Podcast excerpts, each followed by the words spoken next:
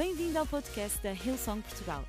Para ficares a saber tudo sobre a nossa igreja, acede a hillsong.pt ou segue-nos através do Instagram ou Facebook. Podes também ver estas e outras pregações no formato vídeo em youtube.com.br hillsongportugal. Seja bem-vindo a casa. O título da minha mensagem é Os Princípios de Rebeca. Não, eu não vou falar acerca da minha filha, uh, apesar de, de uh, não é? podia falar muita coisa da, da, minha filha, coisas boas, ok? Porque o resto fica, não é? Mas há uma coisa que eu poderia falar. Não, porque... uh, os nossos filhos não estão aqui. Eu estou com a, com a minha, a minha jovem e linda esposa, ok? Sim, jovens, porque enquanto a gente não chega aos 35, somos, somos jovens. Um, e uh, eu sou um ano mais novo que ela, então, para vocês perceberem a nossa idade. Ok? Uh, e os nossos filhos não nos acompanharam e isto para dizer que o bom de ter filhos cedo é que a gente livra-se deles cedo também. Papai e a mamãe vão a Lisboa porque papai vai pregar em Lisboa. Vocês querem vir? Não, a gente tem como. Maravilha! Não é? Viemos, não é? Noite só para nós e, não é? Ei!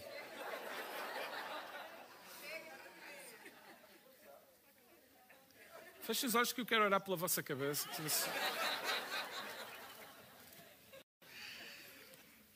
Vamos à palavra de Deus, porque isto não vai. Princípios de Rebeca.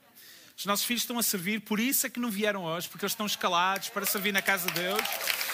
E logo as reuniões da tarde estão a ser também muito importantes. Nós estamos a ter todo o mês de agosto Youth Takeover. É, Tá, ontem, uh, na semana passada na igreja, na reunião das 5 e meia, pá, youth takeover e tal, uma vibe de uau, de, repente eu começo a ver bolas de praia no auditório, assim, mas o que é que se passa aqui? O que é pessoal assim? Mas depois quando eu vi que aqui houveram flamingos insufláveis, os princípios de Rebeca. Nós vamos ler em Gênesis capítulo 24 e vamos ler acerca da história de um personagem uh, chamado Rebeca. E vamos ler a partir do versículo 1, mas vamos saltar aqui um pouquinho. Eu não vou mencionar os versículos, mas vocês podem acompanhar o texto connosco. Mas se vocês são daqueles que tomam notas, eu queria fazer uma afirmação que entra como uma espécie de, de pontapé de saída para toda a, a, a, a mensagem de hoje, desta manhã, que é o seguinte: não é possível ter uma vida de abundância se continuarmos com pensamentos e decisões que nos colocam limites. Ok? O nosso desejo é termos vida de abundância, mas aquilo que muitas vezes acontece é que nosso, a nossa maneira de pensar é muito limitada, que influencia a nossa forma de decidir, que coloca limites. E se eu decido baseado em limites, eu não posso estar a exigir de Deus abundância. Ok? Hello, vocês estão a ouvir o que eu estou a dizer? Toda a gente, certo? Então vamos ver o que é que o texto diz.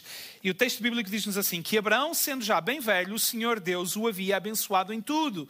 E um dia ele chamou o seu empregado mais antigo, que tomava conta de tudo, repitam comigo, tudo. Deus havia abençoado Abraão em tudo. Não era em algumas coisas, era em. E tudo significa? T-U-D-O, tudo. Uau, não é? Seu empregado mais antigo tomava conta de tudo o que ele tinha e disse: Ponha a mão por baixo da minha coxa e faça um juramento. Ouçam, é, o pessoal naquele tempo tinha. Era diferente. Era diferente. Se eu chegar para um de vocês e disser assim: põe a mão debaixo da minha coxa, olha nos meus olhos e faz-me um juramento Ainda bem que a gente vive em tempos em que a gente pode justificar com distanciamento social. Não, não, não, a regra agora é dois metros. Não há, não, não tenho o braço para. É dois, regra de dois metros. Antigamente as coisas faziam-se de maneira diferente, não era nem melhor nem pior, era apenas diferente, ok? E então Abraão diz assim: Juro pelo Senhor, o Deus do céu e da terra, que você não deixará que o meu filho Isaac case com nenhuma mulher deste país, Canaã, onde eu estou morando, vá à terra à minha terra e escolha do meio dos meus parentes uma esposa para Isaac. E em seguida o empregado pegou em dez camelos, repitam comigo, dez camelos de Abraão e pôs uma porção de presentes e foi até à cidade onde Naor havia morado na Mesopotâmia. E quando o empregado chegou, fez os camelos se ajoelharem perto do poço, fora da cidade, e era tardinha, a hora em que as mulheres vinham buscar água. Aí ele orou assim: Ó Senhor, Deus do meu patrão Abraão, faz com que tudo dê certo e ser bondoso para o meu patrão. Eu estou aqui perto do poço onde as moças da cidade vêm tirar água e vou dizer a uma delas: Por favor, baixe o seu pote para que eu beba um pouco de água.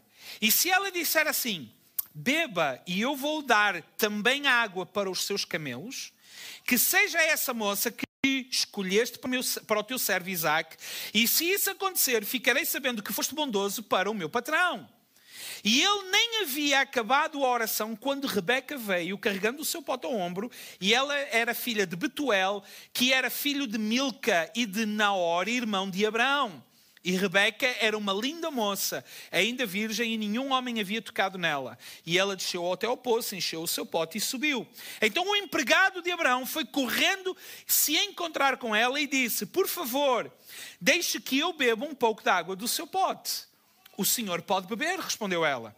E rapidamente baixou o pote e o segurou enquanto ele bebia. E depois de lhe dar a água de beber, a moça disse: Vou tirar água também para os seus camelos e lhes darei de beber o quanto quiserem. Repita comigo, o quanto quiserem.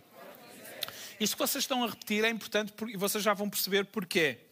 E rapidamente ela despejou a água no bebedouro e correu várias vezes até ao poço a fim de tirar a água para os camelos. Até aqui. É uma história, uh, não é, dos dias de hoje estamos a imaginar alguma uma cena nas Arábias, não é? Ali no norte, não é? Do, do deserto do Saara, não é? Uh, não é? Rebeca a tirar água, a tirar selfies enquanto tira água. Uh, bem, uh, esta é uma história muito interessante.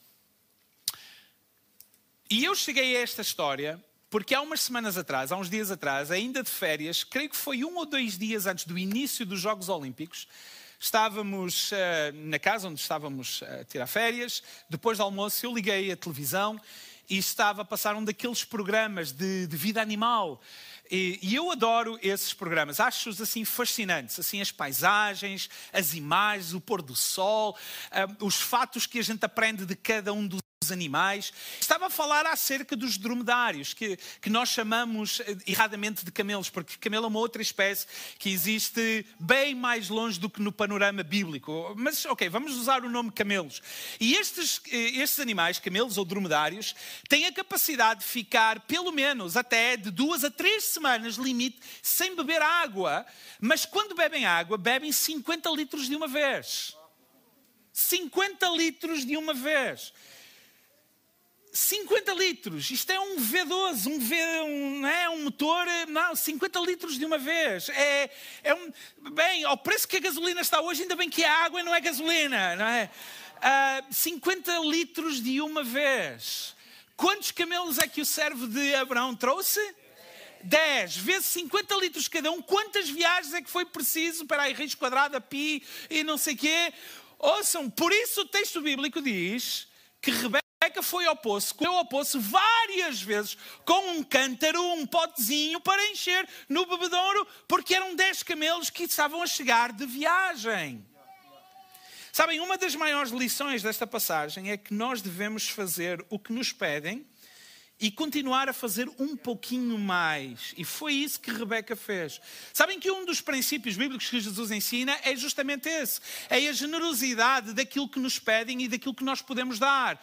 Se alguém te pede para ir com ele uma distância, uma milha, vai com ele duas, ou seja, vai um pouco mais daquilo que é suposto. Se alguém te pede alguma coisa, uma, e o texto até diz uma, uma capa, oferece-lhe um vestido. Ou seja, faz um pouco mais. Sermos generosos nas nossas atitudes, nas oportunidades que chegam até nós, de nós podemos fazer algo eh, para com as pessoas, não é? E, e este é um princípio que está enraizado muito neste texto texto que nós lemos.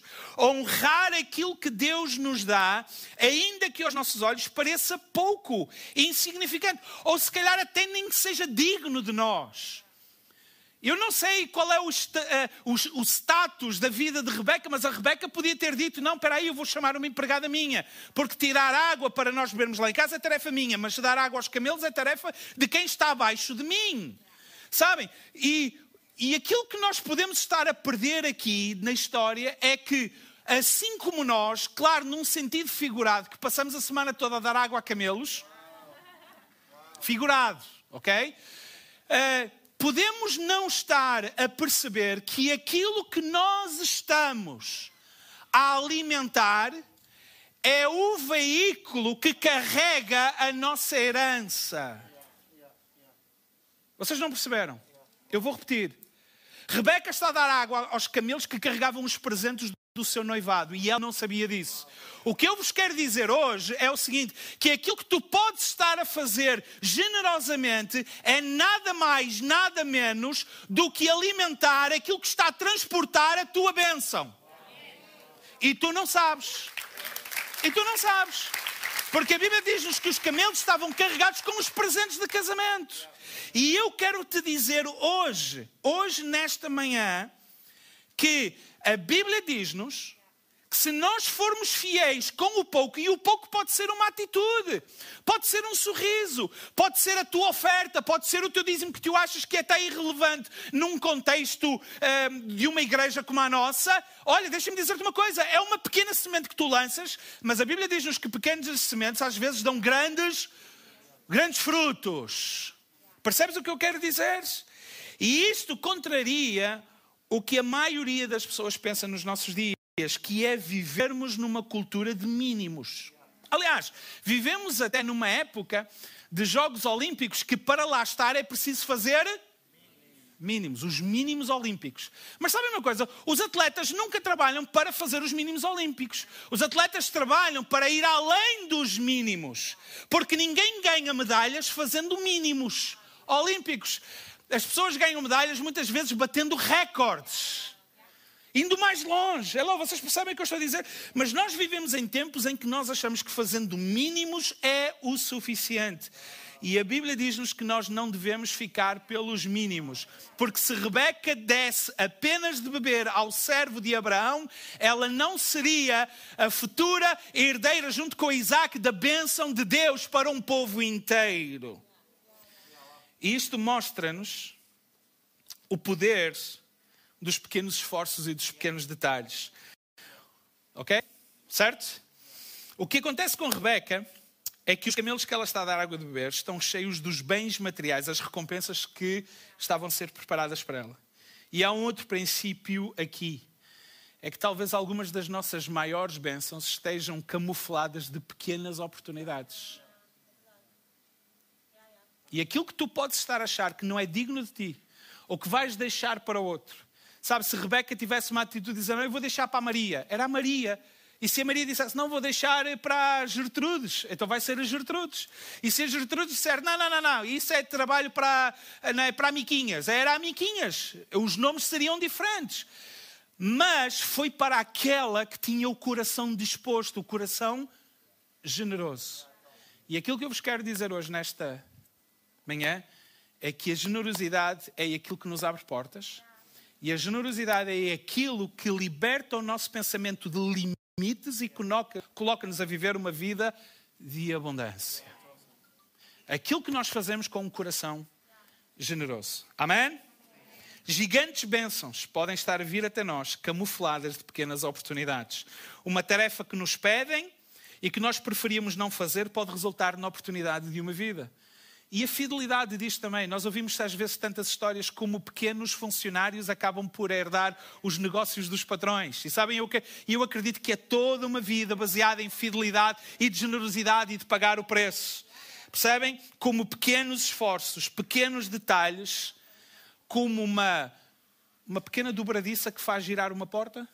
Às vezes nós queremos portas abertas e às vezes Deus pede-nos que a gente sejam pequenas dobradiças. Vocês já repararam que por maior que seja uma porta de segurança e que possa pesar uma tonelada, ela é sempre uh, uh, ela, em pequenas dobradiças, não é? Pequenas dobradiças. Uma pequena dobradiça. Coisas que ninguém quando olhamos para uma porta, vemos o visual de uma porta. Estamos a construir uma casa e queremos uma. Vamos colocar uma porta bonita. E ninguém pensa nas dobradiças, mas é aquilo que faz a porta abrir e fechar. Certo? Nós olhamos para a história de grandes eventos na Bíblia e vemos que Deus usa coisas que são eh, refúgio e lixo e, e, que servem para, para serem queimados e fazer uma fogueira, como uma vara que Moisés usava, um bastão, uma vara, um pedaço de madeira, que ele toca no mar e o mar abre. Mas qualquer coisa usada nas mãos de Deus pode fazer coisas incríveis. Uma pequena pedra igual a tantas outras no leito de um riacho, que é usada por um miúdo que tem uma pontaria acima da média para derrubar um gigante. E nós achamos que essas coisas só acontecem com grandes personagens bíblicos, mas é, na realidade essa matéria-prima está, eh, está diante de nós todos os dias para ser usada. Depende da nossa mentalidade e da nossa generosidade de coração. Aquilo que tu fazes com os teus dízimos e com as tuas ofertas, tu achas que não abre portas e que os céus não se abrem? Sabem, e por outro lado, temos pessoas que vêm, uh, não é, na, no fundo da, do, do comboio e olham para aquilo que está a acontecer lá na frente Porquê é que estes têm oportunidades? Porquê é que estes fazem? Porquê é que estes acontecem?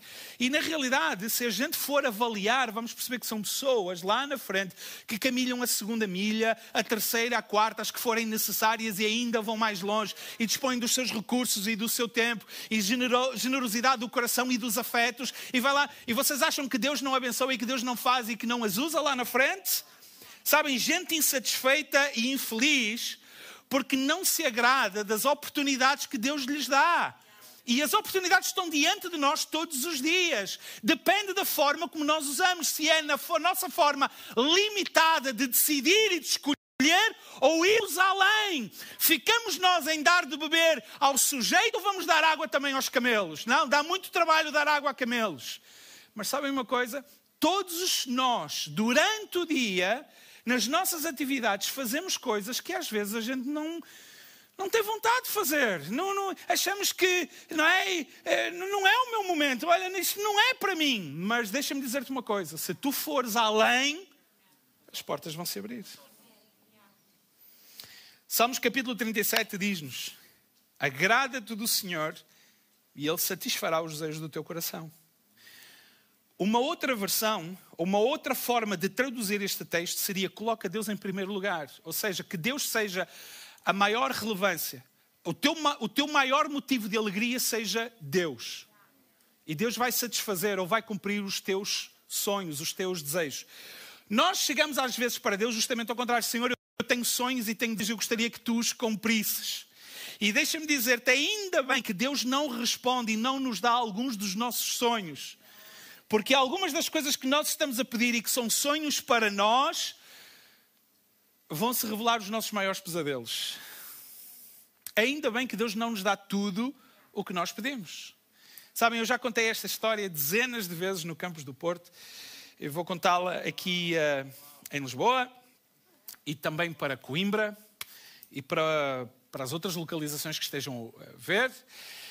Uh, antes de eu conhecer a minha esposa, eu tive um relacionamento e estive noivo e estávamos com planos de casar. Uh, eu não vou falar nomes, obviamente.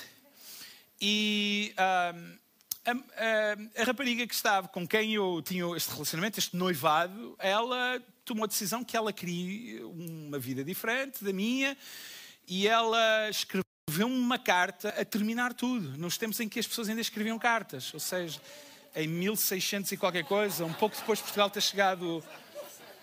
Ok? Uh, eu sei que muitos de vocês nunca escreveram uma carta na vida, mas, é, mas pronto, é dos tempos em que a gente ainda usava papel para mandar mensagens uns aos outros. Ok? E selos.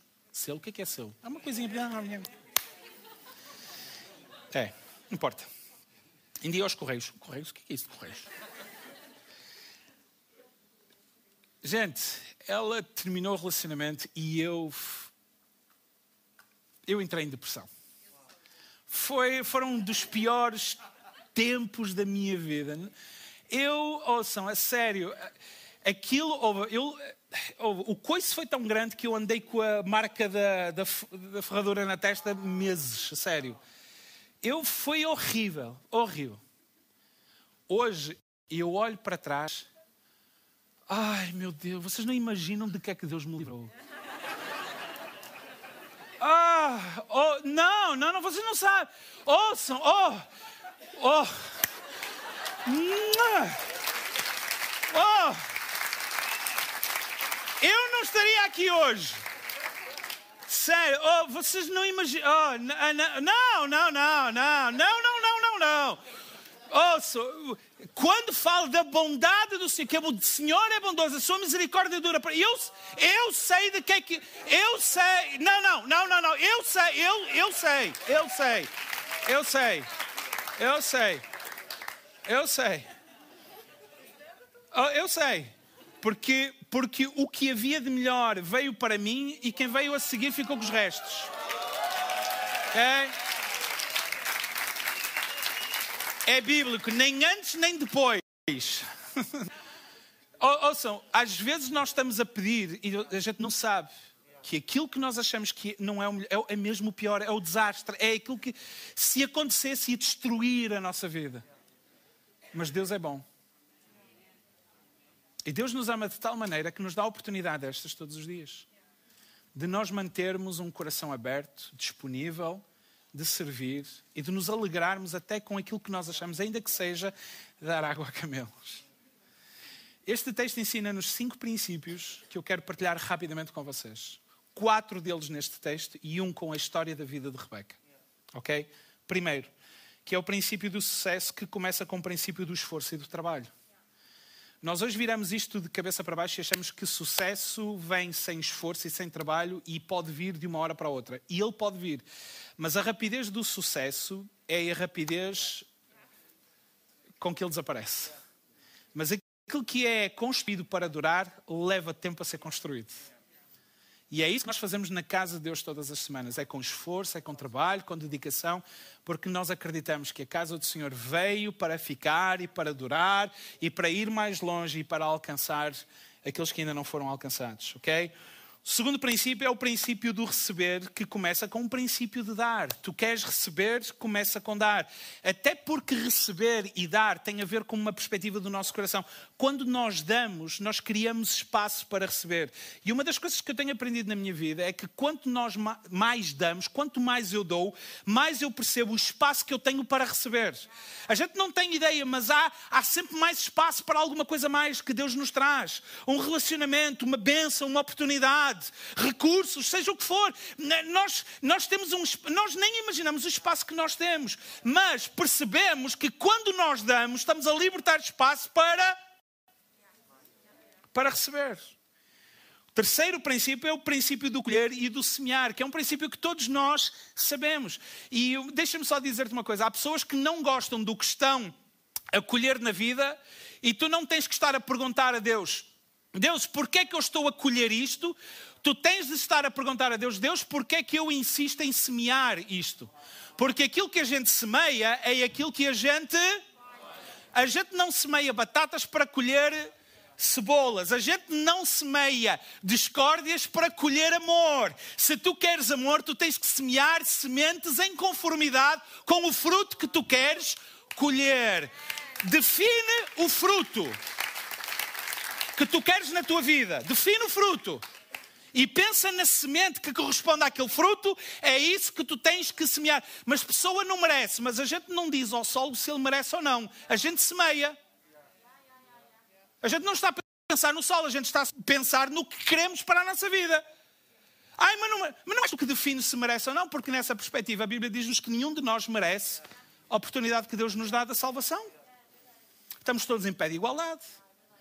Quarto princípio é o princípio do crescimento, que começa com o princípio da alimentação. Nós temos uma mamãe pela segunda vez aqui. A Rita vai entrar daqui a pouco e é mamãe pela primeira vez, não é? E eu lembro-me perfeitamente que quando os nossos filhos, há muitos anos atrás, eram pequeninos, bebés, a gente ia ao pediatra e eles iam medir o índice de crescimento. E o índice de crescimento determinava, dava as informações em relação à alimentação. Quem é que é pai aqui? Eh, eh, eh, vocês lembram-se? Será que eu me lembro bem? É isto? Está certo? É? é que já faz mesmo algum tempo. É, é que eu já me livrei disso, não é? Ok? Uh, e então, o princípio do crescimento é determinado pelo princípio da alimentação. Se nós olharmos para algumas coisas na nossa vida, vamos ver que há coisas demasiado crescidas na nossa vida que deviam estar pequenas. E há coisas muito pequenas na nossa vida que deviam ter já uma dimensão maior. O que é que tu estás a alimentar? Porque aquilo que a gente alimenta é aquilo que vai crescer. Quinto e último princípio, que não está neste texto, mas está na história de Rebeca com os seus dois filhos gêmeos. O princípio do perdão começa com o princípio de perdoar. Sabem, nós às vezes queremos perdão, mas não estamos dispostos a perdoar. Queremos que sejam os outros a fazer e nós ficamos à espera. Sabem, a Daisy está aqui, ela não, não me deixa mentir. Eu sou uma pessoa de perdão fácil. Sério. Eh, eu estou sempre a lutar pelo, pelo, pela reconciliação. E às vezes, ouçam, eu não tenho problema nenhum em chegar e pedir perdão, mesmo que eu saiba que não fiz nada, mas para iniciar. Ouçam, eu já me vi numa situação de conciliar duas pessoas que estavam em guerra e pedir perdão às duas. E eu era. Oh, é como um árbitro que entra para o jogo e, e começa logo a partir e diz assim: Olha, peço já desculpa pelos amarelos e os vermelhos que vou dar às equipas, está bem? Peço já desculpa. E a culpa nem é dele, não é? Ele está ali só para administrar. Percebem? E eu, é essa a minha natureza do Isaac? Não é. Acreditem que não é. Isso eu fui desenvolvendo e aprendendo com o meu, o meu relacionamento com é, Não é. A minha, a minha vontade é quando alguém. Ouçam, é óbvio. Mas se fosse nessa perspectiva, nós nunca estaríamos acompanhados na vida. Estaríamos sempre sozinhos. E o princípio de nós podemos viver em igreja, em comunidade, é perceber que todos nós somos diferentes uns dos outros. E só daí, só o fato disso, há uma grande potencial de nós nos ferirmos uns aos outros, mas estarmos ok com essa possibilidade, sabendo que se um dia isso acontecer, eu vou perdoar, e se é para eu poder perdoar, tiver que pedir perdão, eu estou ok com isso. Porque estar junto para mim é mais importante do que ter razão. Ok? Vocês percebem? Estar junto, estar em união é mais importante do que ter razão. Eu prefiro engolir as minhas razões, os meus argumentos, se isso serve para estar junto. E sabem que é exatamente isso que Deus faz connosco? Que Deus tem todos os argumentos e mais alguns para nos virar costas e nos mandar todos diretos para o inferno com tripa e tudo. Mas não faz isso. As razões e os argumentos de Deus estão todos pregados lá na cruz do Calvário. E pelo sangue de Jesus, que nos dá oportunidade a todos nós. Se querem maior exemplo de alguém que caminha segunda, terceira, quarta e vai até onde for e desce da sua glória e encarna num de nós, no processo chamado kenosis, que é esvaziar-se de si mesmo e tornar-se não alguma coisa que é menor do que ele próprio para nos alcançar e nos dar. Ele fez isso por ti e por mim para que a gente tenha uma vida de abundância, a começar por perceber que Ele é o Senhor e Salvador e a gente não é nada sem Ele. E eu quero hoje desafiar-te, antes de qualquer coisa, a perceber se tu tens Deus na tua vida. Se Deus é uma realidade apenas periférica, ou seja, de ser uma, uma, uma concepção intelectual, acreditas em Deus, ou se calhar até frequentas a igreja, ou até frequentas a igreja e vens já à igreja, mas que Deus é o centro da tua vida, isso é outra história. E que tu nunca lhe deste realmente uma oportunidade de o chamar de Senhor e de Salvador. Ou quem sabe tu já fizeste isso em algum momento da tua vida há muitos anos atrás, mas tens andado longe e hoje percebes que Deus está-te a chamar de volta. E eu quero que tu saibas que Ele está aqui de braços abertos para te receber, não está aqui com uma lista para te condenar nem te apontar os erros, não é nada disso. Essa não é a história do filho pródigo. A história do filho pródigo é de o filho que já esteve um dia na casa do pai, sai da casa e depois volta para o pai e o pai está ali de braços abertos para o receber, sem questões. O mais importante era receber o filho de volta. Ai, mas precisa tomar banho. O banho vem depois, vistam-no. Mas Senhor, tu queres colocar sapatos, sandálias nesses, nesses pés imundos? Isso precisa de um pedicure. O pedicure vem depois. Coloquem o anel no dedo dele a dizer que é meu filho, mas nessas mãos, sabe-se lá se traz Covid, não, é, não há problema nenhum. Não, a questão aqui é: vem primeiro, a limpeza vem depois. É o processo. Vem primeiro, Deus está de braços abertos. E Ele está de braços abertos para ti. E tudo o que tu tens de fazer hoje é dizer: Eu quero voltar para os braços do Pai. Seja a primeira vez que tu tomas essa decisão, seja uma segunda ou uma terceira vez, não importa. Eu quero desafiar-te hoje a dizer: Jesus, eu preciso de ti. Eu quero que tu sejas o meu Senhor e o meu Salvador. Será que podemos todos ficar de pé, igreja? Amém?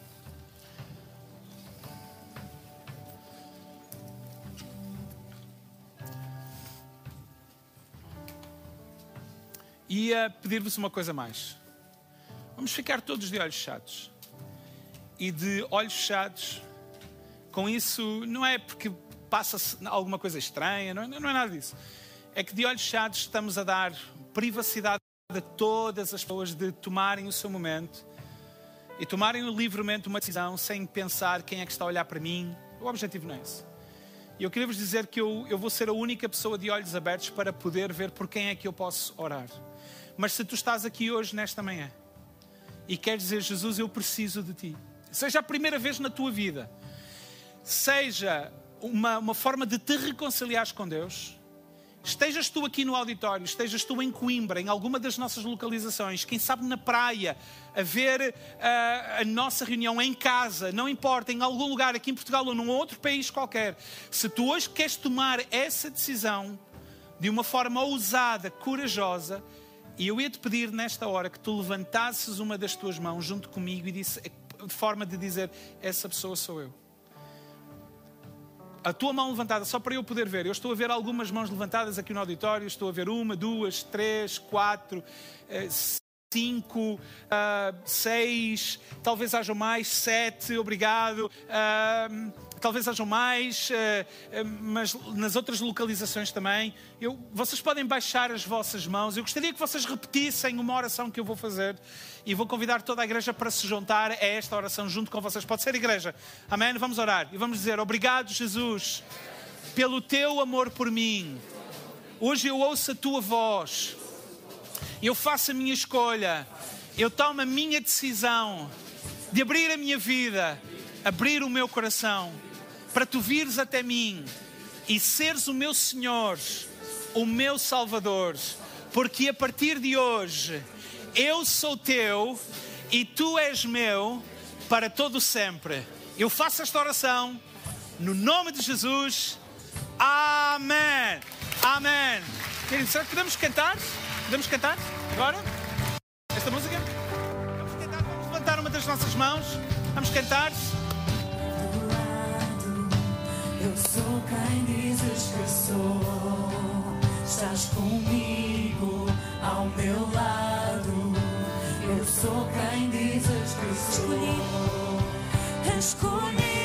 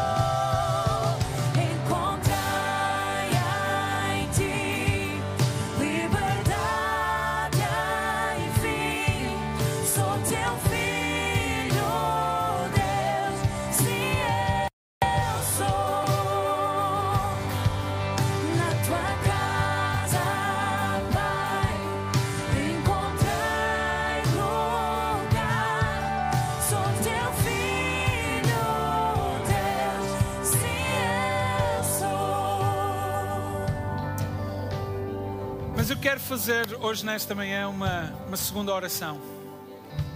Eu quero orar por pessoas que estão aqui e estão a dizer: eh, Isaac, olha, mas o que tu estás a pedir hoje, nesta manhã, é difícil. Eu literalmente sinto que estou a dar água a camelos e não é nada fácil. E faço isto há tanto tempo. Sabes, às vezes, às vezes nós fazemos coisas eh, em que nós nos sentimos eh, sem forças e são coisas importantes e nós não queremos abdicar delas. Eh, eu disse na reunião das nove e meia que às vezes eu tenho vontade de esganar os meus filhos. Bem, pela vossa reação, acho que sou o único pai neste auditório. algum pai aqui, por favor, me ajude e me diga que eu não estou sozinho, que tem de vez em quando vontade de esganar, mas, mas, mas mesmo. E, né? e mentalmente até já tem formas criativas de o fazer. Alguém? Alguém? Sem que a mãe veja? Ouça. E vontade de esganar a esposa? Quem? Quem? Quem? É? Por favor? É? é porque eu não. Eu não. Eu não. Eu não. Eu, quem é que levantou a mão? Eu vi mão levantada aí. Vamos, vem cá, eu quero orar. E essa vai ser com imposição de mãos. Porque eu não. Depois do que eu vos falei de que Deus me livrou, vou dizer agora que tenho vontade. Não, os filhos sim, os filhos. Os filhos são herança do Senhor, mas às vezes eu questiono, Senhor, mas a herança de quem? Minha? Mas a gente deixa de amar os filhos? E é, é, o que eu vos quero dizer é o seguinte: às vezes é, um, é uma questão de momento. E às vezes, naquele momento, das coisas mais importantes da nossa vida, a gente percebe, parece que não faz sentido o que fazemos. Hoje eu quero orar para que Deus nos dê força para continuarmos a ser fiéis e perceber as oportunidades que Ele nos dá de irmos até um pouco mais longe. Porque nenhum de nós sabe se não está a dar água a alimentar aquilo que está a carregar a nossa herança.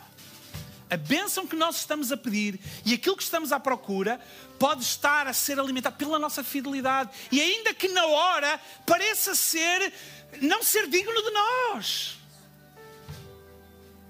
Hoje eu quero orar por vocês, para que a gente não desanime e faça o que é preciso fazer e ainda ir um pouquinho mais longe. Amém? Se tu estás na mesma condição do que eu, que de vez em quando apetece-te esganar os filhos, no trabalho, seja o que for, eu gostaria de pedir a Deus por ti e por mim. Amém? Vamos fechar os nossos olhos, vamos orar? Se tu te encontras nessa situação, levanta uma das tuas mãos, comigo. Não é? Vamos orar. Paizinho querido, as nossas mãos levantadas para rogar aos céus, forças vindas do Senhor para aqueles momentos em que nós achamos, Senhor, que parece um desperdício daquilo que estamos a fazer, do nosso tempo, dos nossos recursos, das nossas capacidades, das nossas habilidades. Tantas vezes, Senhor, em momentos e em situações em que parece que não valorizam, Senhor, o que fazemos. Pai, mas nós não fazemos isso pela valorização pessoal. Nós queremos fazer isso, Senhor, porque é para a tua honra e para a tua glória. E nós oramos para que tu nos enchas de força e abras os nossos olhos e amplies a nossa visão e amplies amplies os nossos horizontes e que depois de tudo feito, Senhor, tu recebas, sejas tu, Senhor, sejas tu e apenas tu a receber a honra, a glória e o louvor, porque tudo o que somos, o que temos, Senhor, é tudo por ti e para ti. Pai, recebe a nossa vida em adoração total, plena, completa. É a nossa oração nesta manhã em nome de Jesus e para a tua glória. Toda a gente diz comigo amém? Amém. Amém.